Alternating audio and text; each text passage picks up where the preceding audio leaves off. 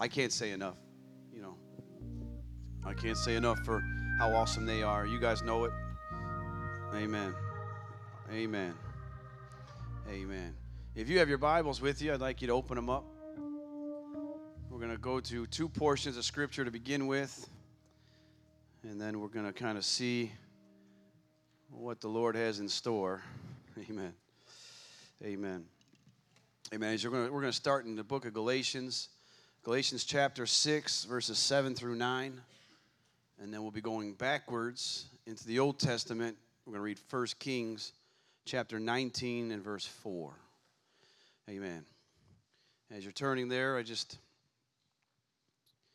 wanted to say one more time how excited I am about the direction of this church. Amen. I am, ex- I am so excited about where we're heading.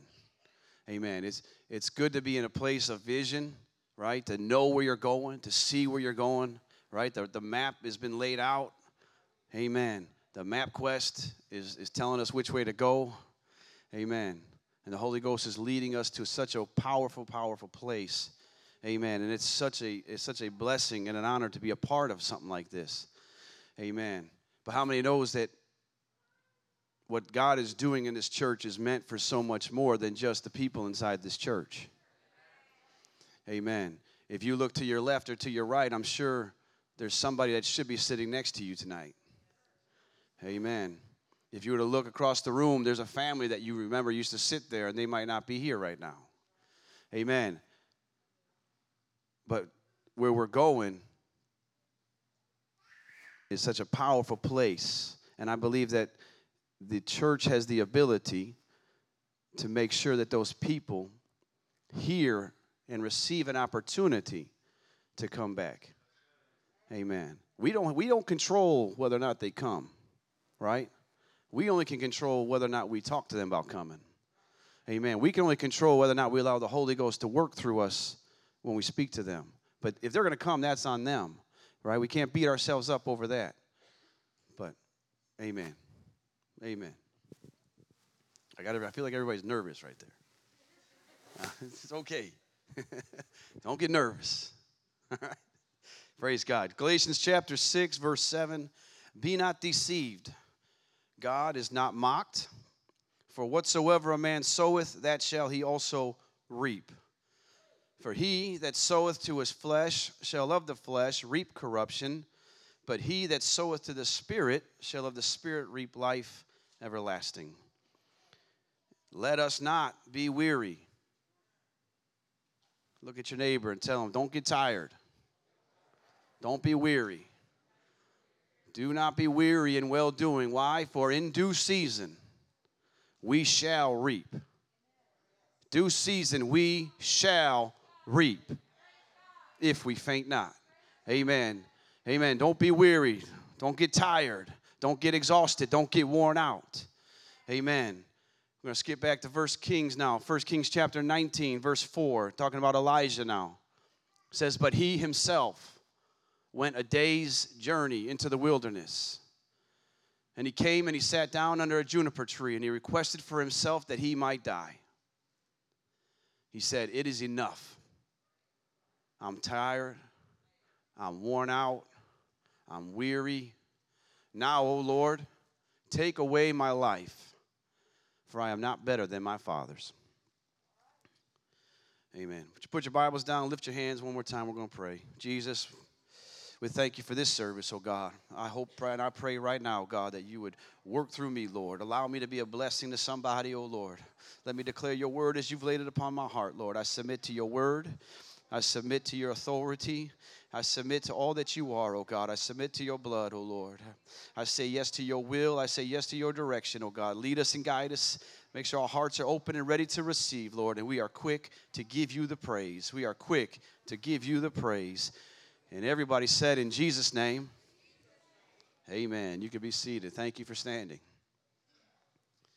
Amen. So tonight I'm going to preach from a simple thought. I apologize. It's probably not going to be too deep. But I told my wife I'm a simple man, and she laughed at me. I must be more complex than I know, at least as a husband. Praise God. Tonight, my title is this Don't let Ahab become your Moby Dick. Amen. That'll stick with you, right? Don't let Ahab become your Moby Dick. Amen. What do I mean by that? In the 19th century literary classic titled Moby Dick was written by a man named Herman Melville. The book tells the story of a captain named Ahab. And it, and it, and it details his obsession with Moby Dick. Moby Dick was a sperm whale, that, and, and, he, and, and Captain Ahab was just bound up with this desire to catch this one whale. I, he had to catch this Moby Dick.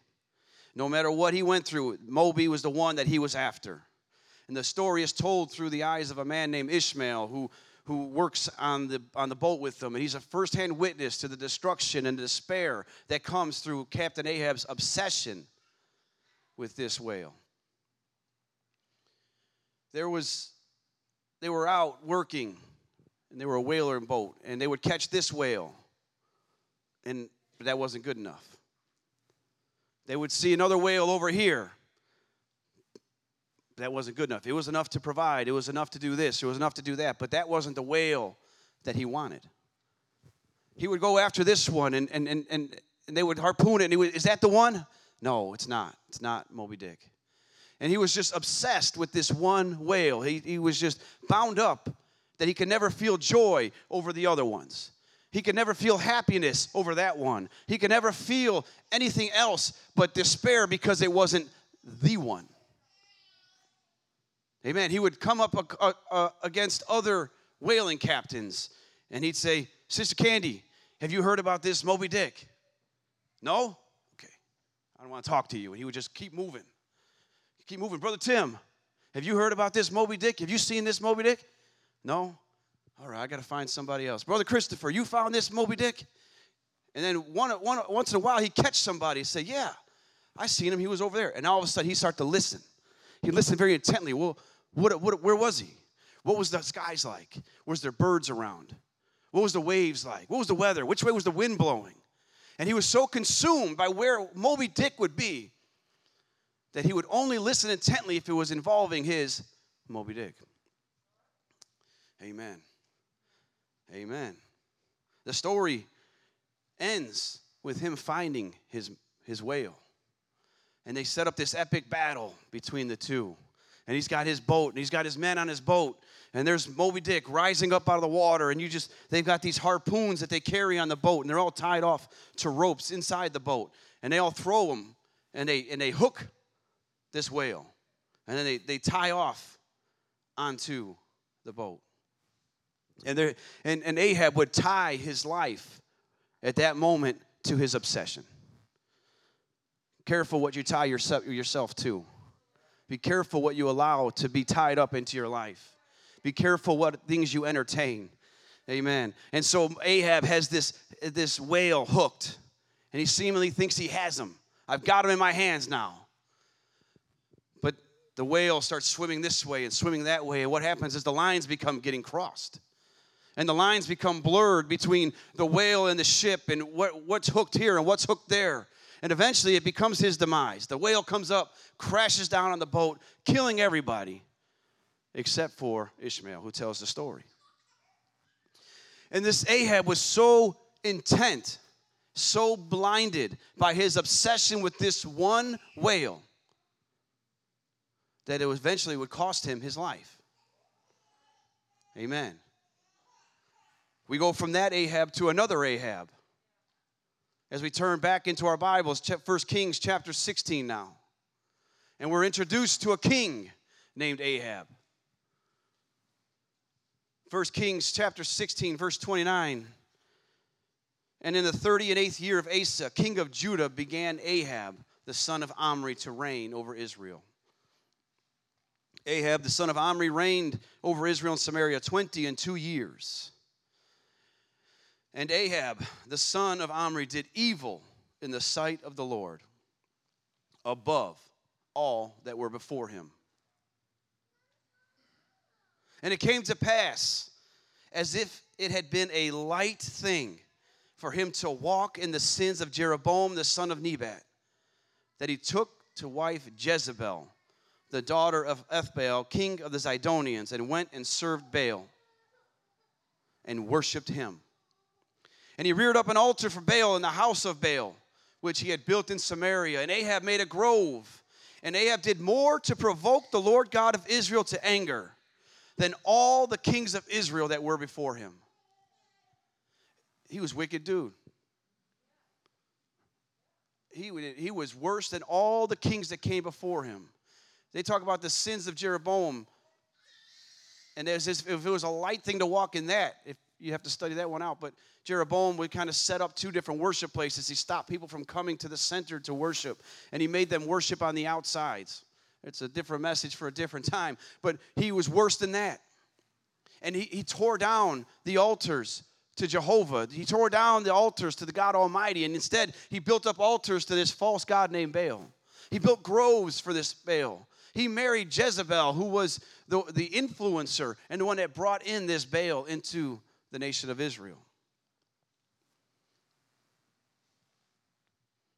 He was wicked. He was wicked. He was wicked. Jehovah or Yahweh was no longer worshiped, but they started to worship this Baal instead. But God, in His manifold mercy, God in His abundant love, God in His abundant goodness, amen, sent a man into his life.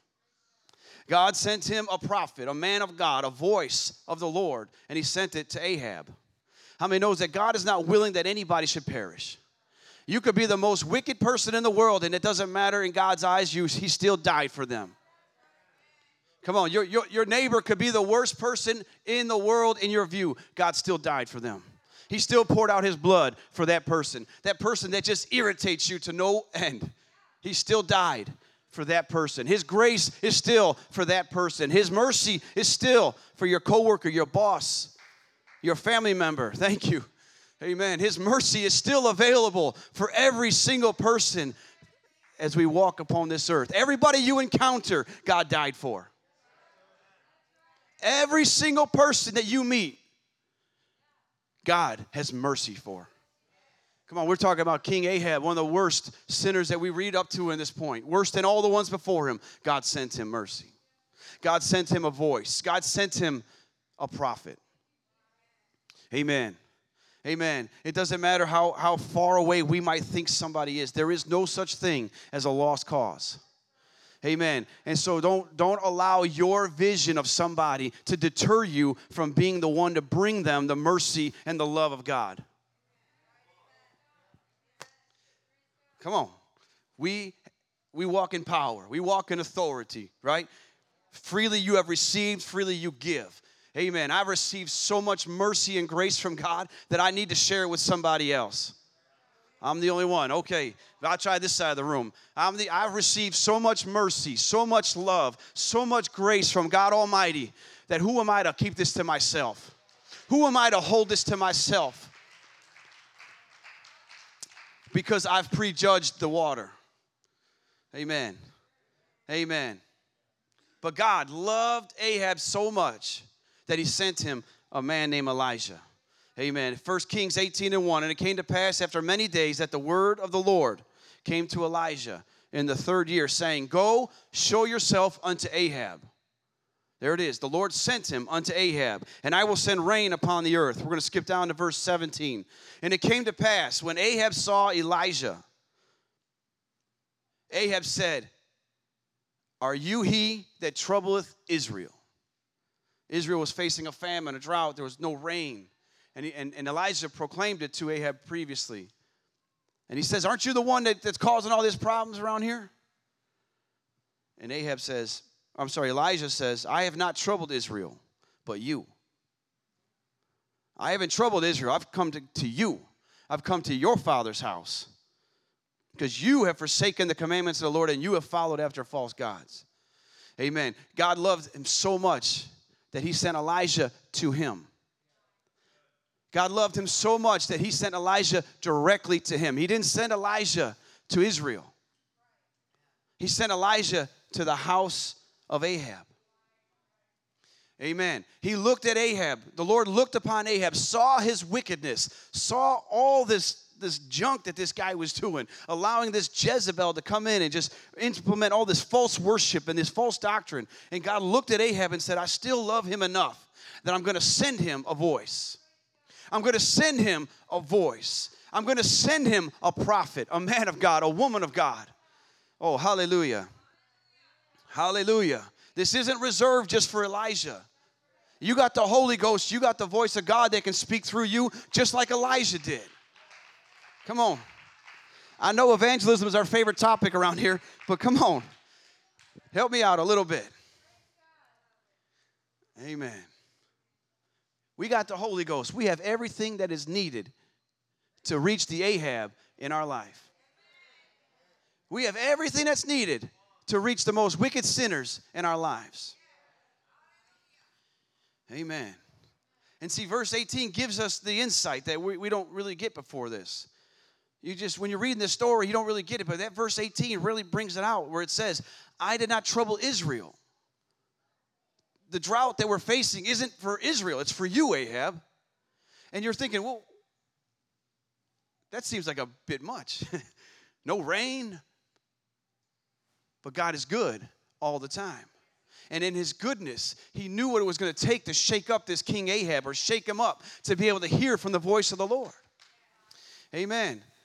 Amen. Come on, you know when you're trying to talk to somebody, if they're sitting on the mountaintop, they're not too too uh, uh, quick to hear you.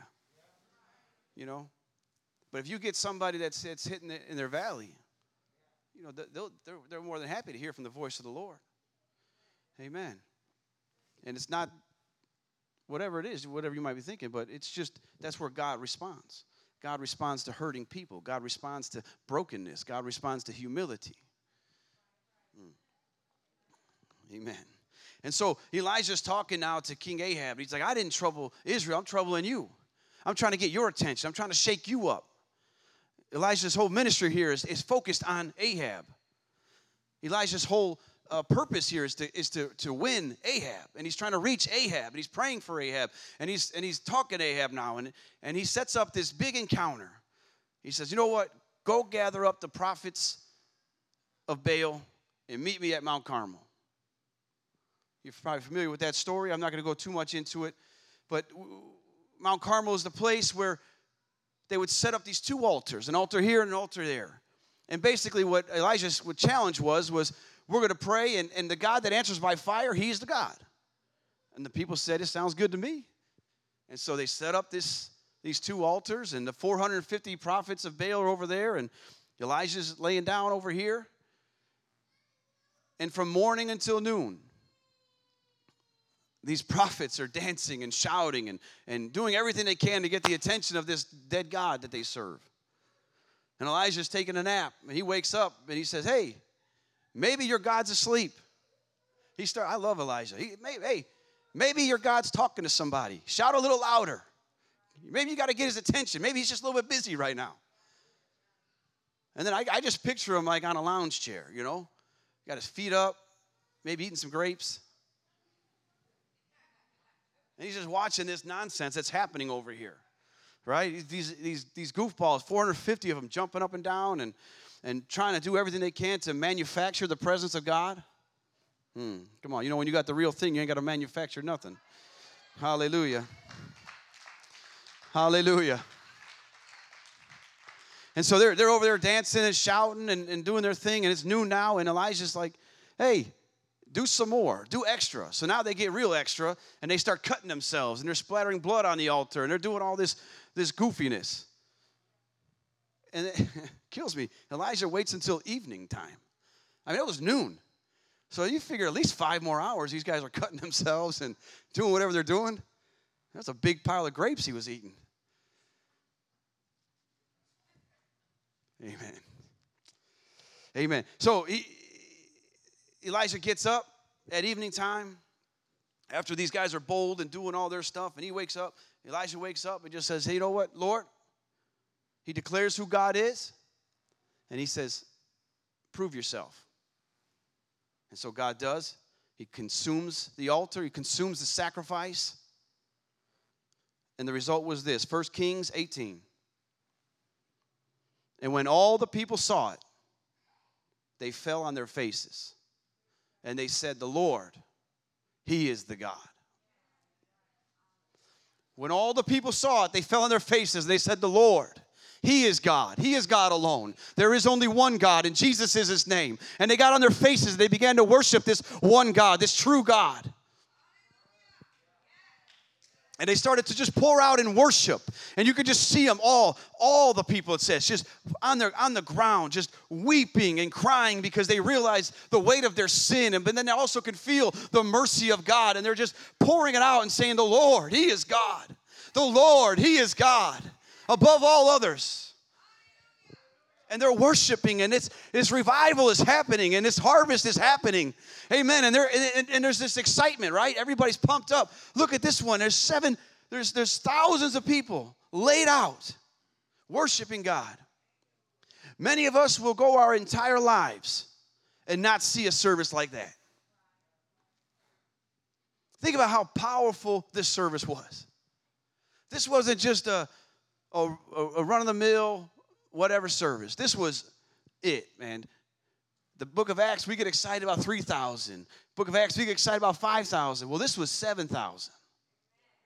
This was 7,000. Hey, man, this, I mean, you're talking about a harvest. You're talking about revival. They're shouting, they're worshiping. The Lord, He is God. There is no other God. And they started to forsake these false gods that they were serving. And they helped to kill those prophets of Baal. And they started to tear down the things of Baal in their lives. They started to tear down the idols in their lives. And they turned to God Almighty. Amen. They turned to the one true God. And they took their eyes off these worthless idols and they began to exalt and worship Jesus God Almighty. Amen. Amen. I long for a service like that. I would love to be a part of a service like that. I would, I desire strongly. I was about to say something else. I was like, no, that's a sin. Gotta be careful the language we use. Amen. Amen. But I would love to be a part of a service where 7,000 people would turn their lives over to God. 7,000 backsliders coming back to God. Come on, somebody. I was I was looking in the uh, church office the other day. I, this has just popped up. I wasn't going to talk about it, but now I am. I was in the church office the other day, and I went into the safe, and I pulled out an envelope. And in that envelope was a pile of names. Some of you might remember, some of you might not. It, Brother Hawks, I believe it was, preached a message, it shall be well. It shall be well. We came up and we wrote down the names of backsliders in our lives, loved ones in our lives. And we put them in a, in a thing and we put them in the safe. And we basically said we're trusting God with it. Amen. As I started to go through those names, oh, some of them were already taken out, but I seen some new names that should have been taken out. And I just started just getting excited. Amen. And just imagine, I mean, that was only a, uh, that was like a handful, two handfuls, maybe three handfuls of people. Imagine 7,000. 7,000 people coming back to the Lord in one service. Amen. Man, my heart would be so stirred up. I would have faith forever. You know, I get excited when one person gets baptized. Could you imagine? We got 7,000 people getting the Holy Ghost, turning their lives over to God. I'd go nuts. I don't know. I would probably do a backflip. I'm not going to, I'd probably do a backflip. I'm just that goofy.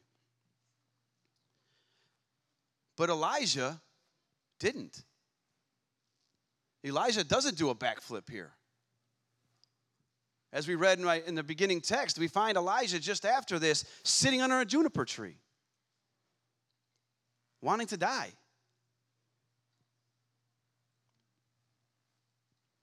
He's depressed, he's wore out, he's weary, he's exhausted, he's tired. He says, Lord, I'm done. It's enough. I'm out of here. Take me, Lord. Take me out of here. He was done. How? 7,000 souls converted like that? Fire of God falling, consuming stuff? Everybody's rejoicing, but Elijah is hiding. Elijah is running, he's hiding. And I've preached this before, and many others have preached it too, but I, I preached that he was afraid of Jezebel. You know, I was like, you know, he, he did this powerful thing and he's had this awesome service, and then this one woman threatens him and he takes off running and hiding. But I looked in the scriptures a little bit deeper, and I don't believe he was running and hiding from Jezebel.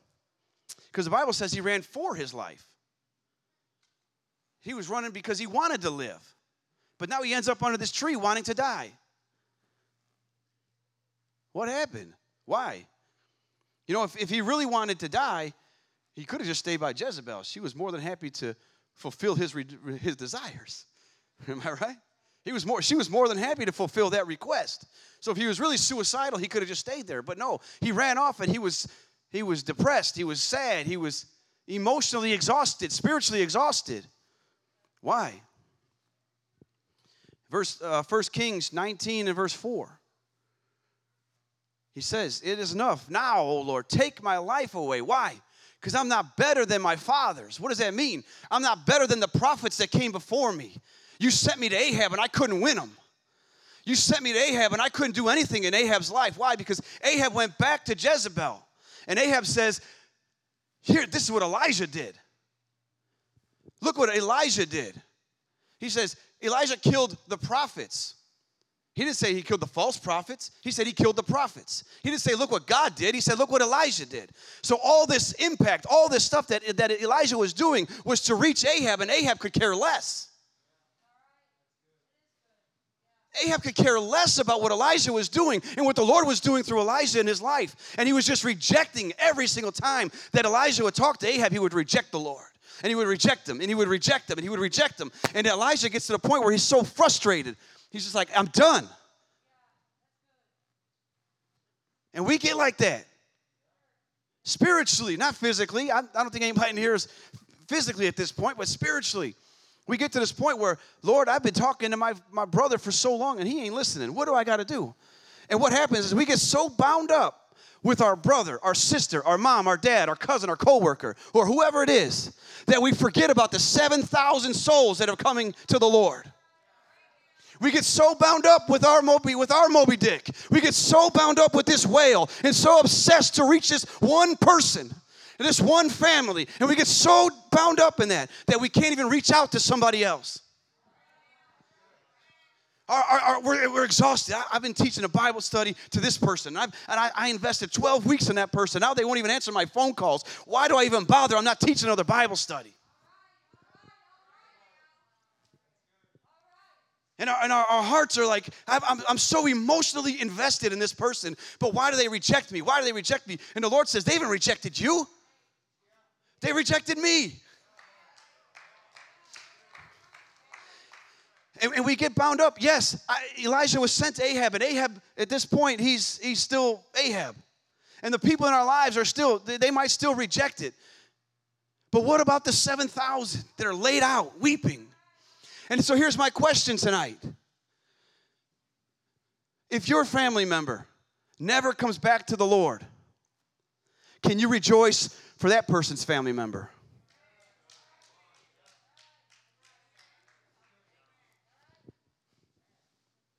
If it, if, it, if it looks like in your situation it's nothing but death and decay, can you rejoice over the life that's happening over there? Can we rejoice over the 7,000 that are laid out worshiping God? Or are we so bound up with the ones that we can't win, the ones that seemingly are rejecting the Lord? that all we can think about is them. And we've let our Ahabs become our Moby Dick. We become consumed and we don't even know it. You don't even know it. It's like this isn't like something you chose to do. It's not something that we just wake up one day and say, I'm not going to win nobody else. I'm just going to focus on this one person. But no, it's because we are people of relationships. And we've built these relationships with these people, and we want to see them experiencing the love of God, the love of the mercy of God, the grace of God. And we want this for them, but they just seemingly don't want it. So what do we do? What do we do? Do we just keep going after them? Do we just keep pushing at them and pushing at them and pushing at them until they just keep pushing us away? I, I, I we're going to do two literary classics today, I guess, of mice and men. the two brothers, Lennie and George. I think Lennie was the big oaf guy. Or maybe it was George, I don't know. Anyway, he would, in the beginning of the book, he's like squeezing these rabbits. He squeezed them so hard that they're dying. He wasn't trying to kill them, he just loved them. He loved them so much, he just wanted to squeeze them and, and pet them. Amen. And, and, and, and we, we're not trying to kill our family members, we love them. We love these people in our lives. That's why we're reaching out to them. But how many knows sometimes we got to back off a little bit? We got to back off a little bit. We got to let God do his work. That's what we did with the prodigals. We allowed God to start doing his work and we backed off a little bit and God and praise God, we're seeing that revival. See, can you rejoice over that prodigal that's come back that's not your prodigal? And I'm talking about more than just two minutes in an altar, but next week when you're in your when you're struggling, can you rejoice over the ones that are being baptized?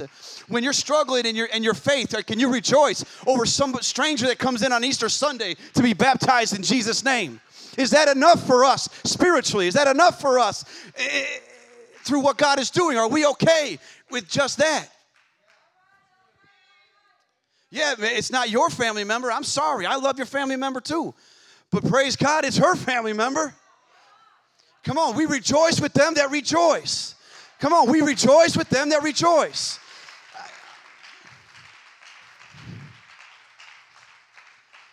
No, that's my Ahab. That's my Moby Dick. No, no, that's my Moby Dick. I, look, good for you. I'm excited for you. Not really, but I'm excited for you. But mine ain't here.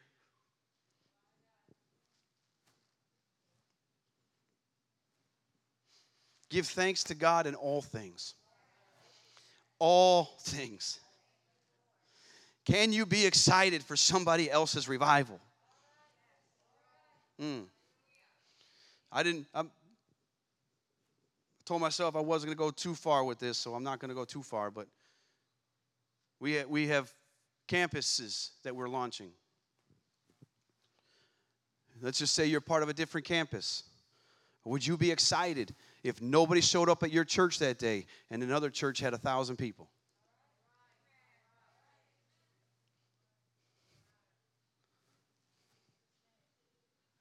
Would you be excited over, over a, a, a, a report of a revival?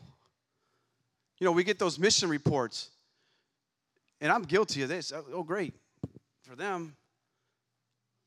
But I want to see it here. And I repent of that thinking right now. Because it's one kingdom, it's one family of God, it's one body of Christ.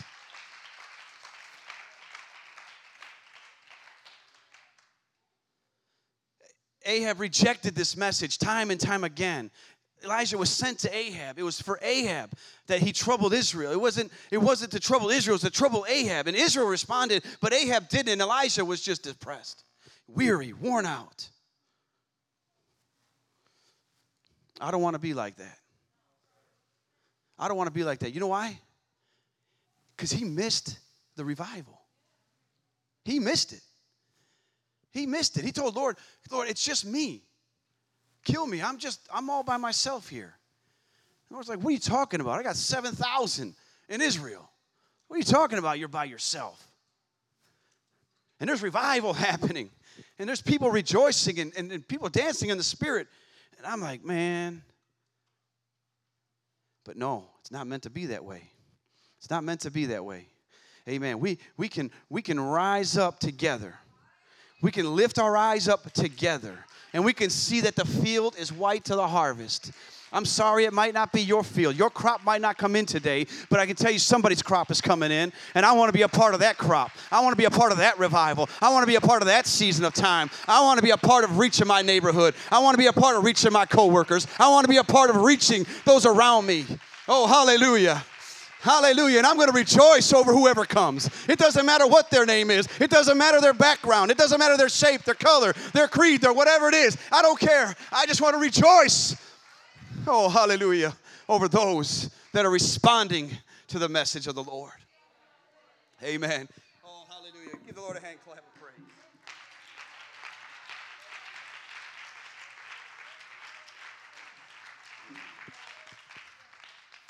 We got revival.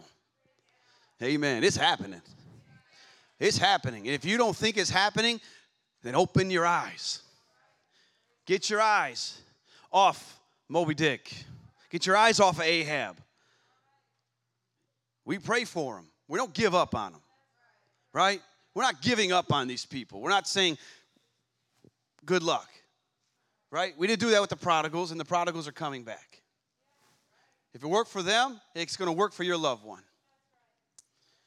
Hey, here's, the, here's my question Do you really think that you love your loved one more than God loves them? Do you really think that you want that person saved more than God wants that person saved? He died on the cross for them. What did you do? You made them a cookie. you baked them cookies and took them out for lunch. Jesus died on the cross for them. He loves them more than you can ever. He's got more mercy for them than you can ever have. He's got more grace for them than we can ever have. You see, the, the beginning of this verses, we talked about the, the sowing and the reaping. Sowing and reaping, sowing and reaping.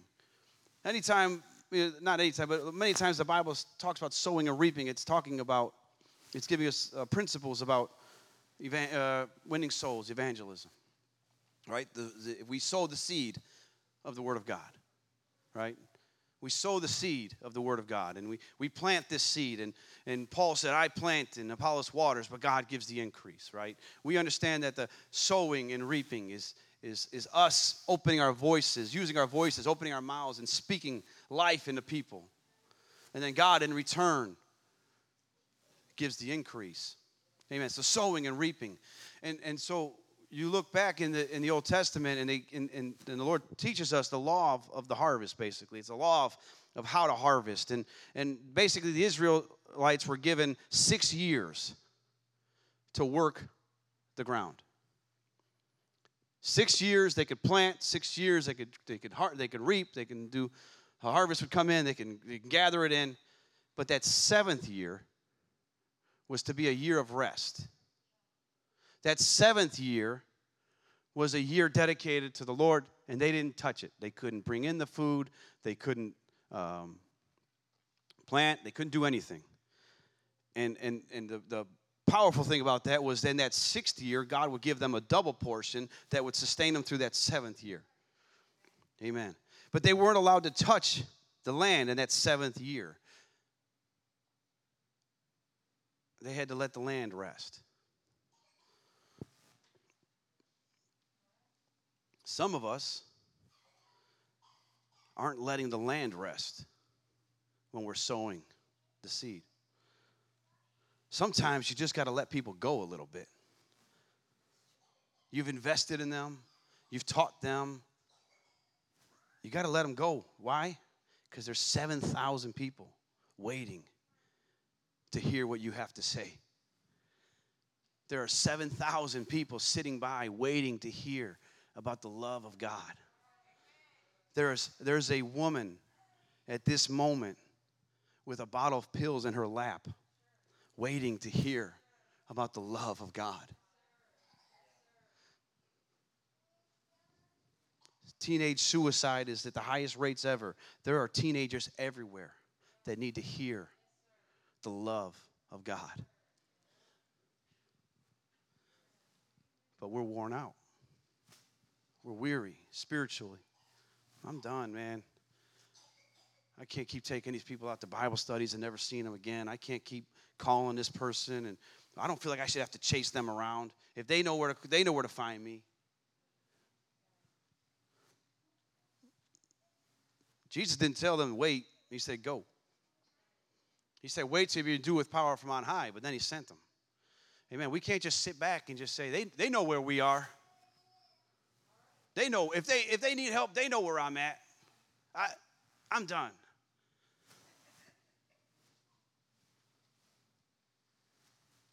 They need us to be more.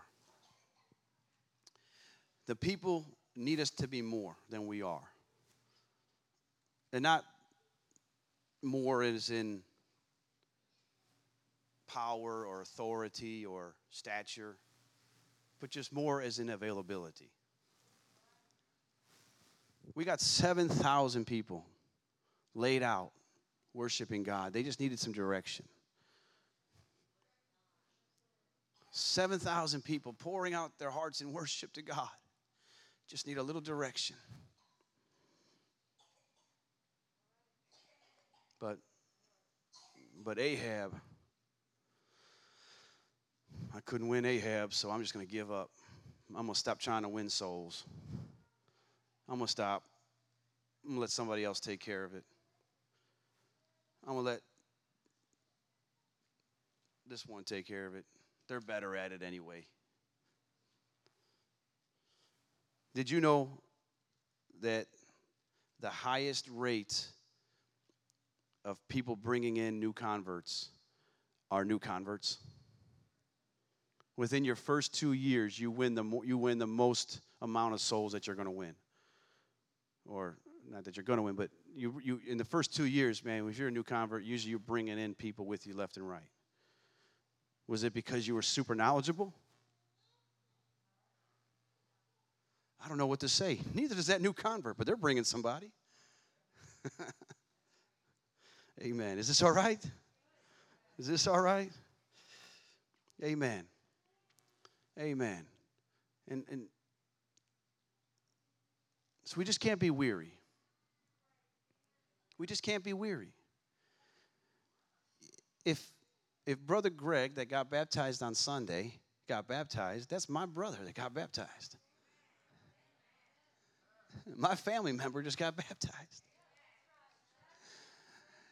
He may not be in my immediate family, but he's in my family. Amen. Because he's got the blood of Jesus Christ over his life.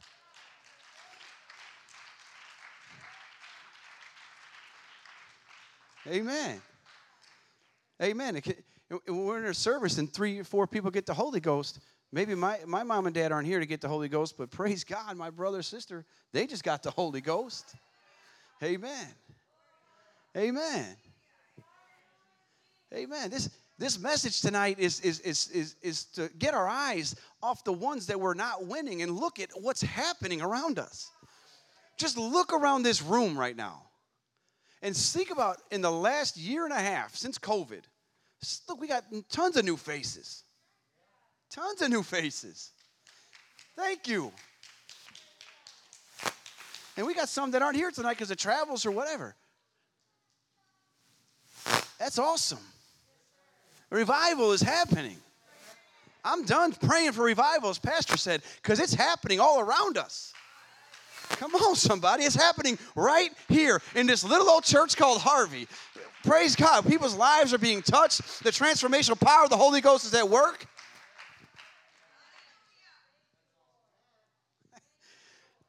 We are seeing everything we've been praying for.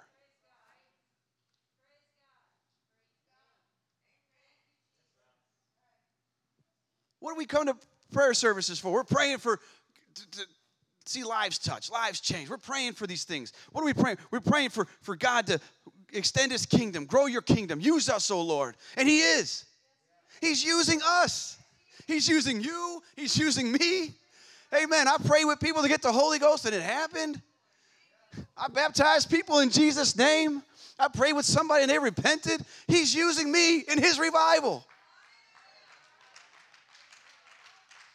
Oh, it ain't happening here, though. We get our Eeyore spirit on, you know. Oh, it's not happening now. it is happening. I don't know. I'm so I, I keep saying every time I come up, I'm so excited about the direction of this church. Why? Because I see what's happening around us. I see I see lives being changed. I see backsliders coming back. I see people that are hurt being healed. Oh, but not Ahab. Not Ahab, you know. Come on, we got to get excited for what God's doing. You know? Start running around the church, start getting goofy with it. I almost did the mathematics and jumped off this thing right here. I mean, I'm so I'm so pumped up for what God is doing.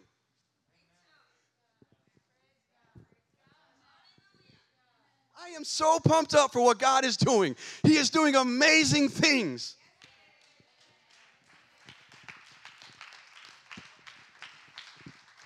I told you I didn't have anything deep tonight. I'm just trying to remind somebody of how good God is. The, I didn't tell them ahead of time what to play. I didn't tell you ahead of time what to say. But it's it's all lining up. God is good all the time. God is good all the time. Nothing can separate us from the love of God. Nothing can separate us from the love of God. It doesn't matter what you've been through. You can't be separate. God does not God does not desire that any should perish, but that all should come to repentance. And we're seeing it on a daily basis.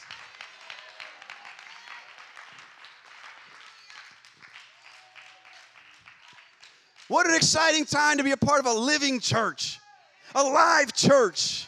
Amen. Where the Spirit of God just comes in and just, it just is so powerful way.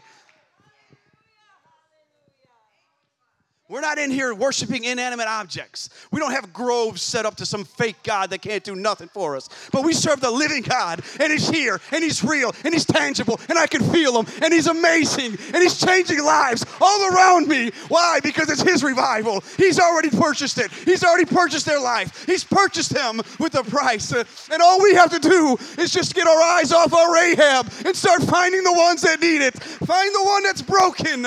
Oh, hallelujah. Hallelujah.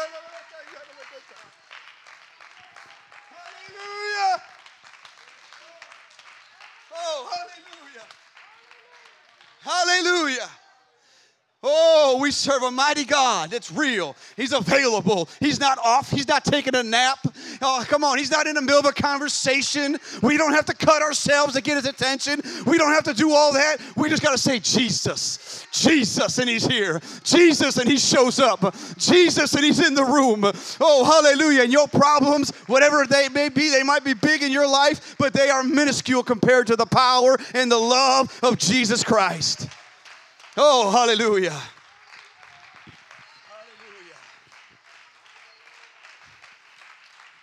Thank you, Jesus.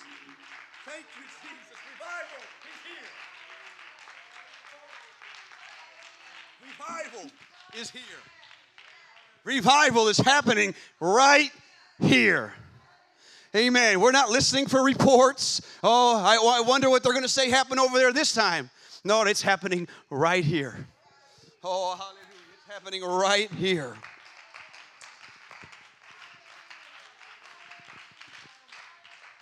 Amen. It's happening in this place. And you're a part of it. I'm a part of it. Amen. It, it don't get deeper than that, folks. Don't get much deeper than that. That's all I got. Revival is happening. It's available to you in this room. Your family member might not be here, but somebody else's is. You might be going through the darkest time in your life, but somebody in the other room is probably going through the greatest time in your life. Can you rejoice with them? You know, on the flip side, yeah, we, we, we, we, we weep with those that weep. We do. We do. We weep with those that weep. If you're going through a time, we're weeping with you. Trust me. You might not always feel that way, but we are.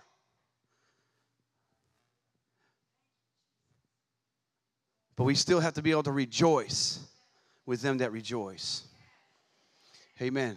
And, and, and the quickest way out of your weeping is to get back into rejoicing. The fastest way out of your weeping is to get back to a place of rejoicing. And what better way to rejoice than to rejoice with them that rejoice?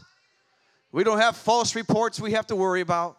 We have real, tangible things happening in the power of God. Amen. Amen.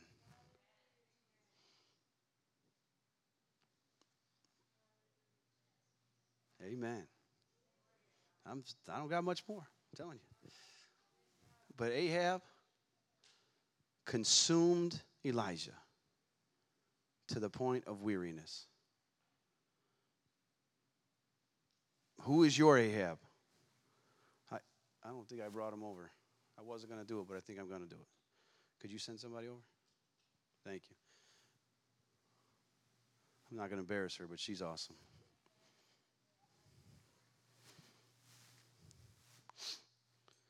I wasn't going to do it, I was kind of feeling it out, but I, I feel to do this. We're going to do the same thing that we did with those prodigals. And she's getting some pads of paper and some pens. And in a moment, we're gonna, I'm going to have you guys stand. We're going to pray. And un, undoubtedly, at some point in this message, you thought about somebody. That's possibly your Ahab. And, and what we're going to do is we're going to pray. And we're not forgetting about our family member. We're not forgetting about our loved one. We're not forgetting about our coworker. But we're allowing the land to rest. We're going to allow that land to rest and we're going to pray and we're going to turn it over to God and we're going to believe God for the revival of that soul. And then we're going to fix our eyes on the harvest. Amen. We are going to fix our eyes on the harvest and we are going to again, we're not going to pray for laborers because we are the laborers. But we're going to pray that God would send us. So that's two things we're going to pray for. One, first, we're going to pray for that soul. We're going to dedicate it. We're going to surrender that person to God. put it up here on the altar. And then we're going to pray, Send me, Lord. Send me, Lord. I am a laborer. I will be the one. Amen. Stand with me.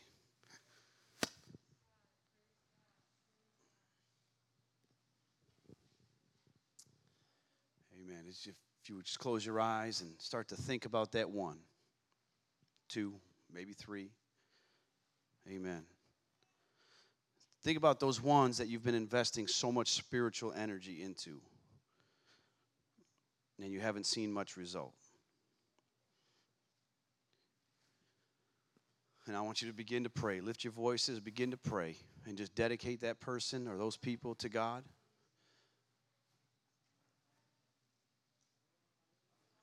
That's it. You got to lift your voice. I can't pray for you. I don't know your loved ones. I don't know your Ahab. Soon as you got that name, soon as you feel that prayer has moved, as soon as you feel like you've dedicated that person to the Lord, I want you to come up, write their name down on these pieces of paper and stick the name in the jar. And as soon as you do that, I want you to pray that you be sent into the harvest.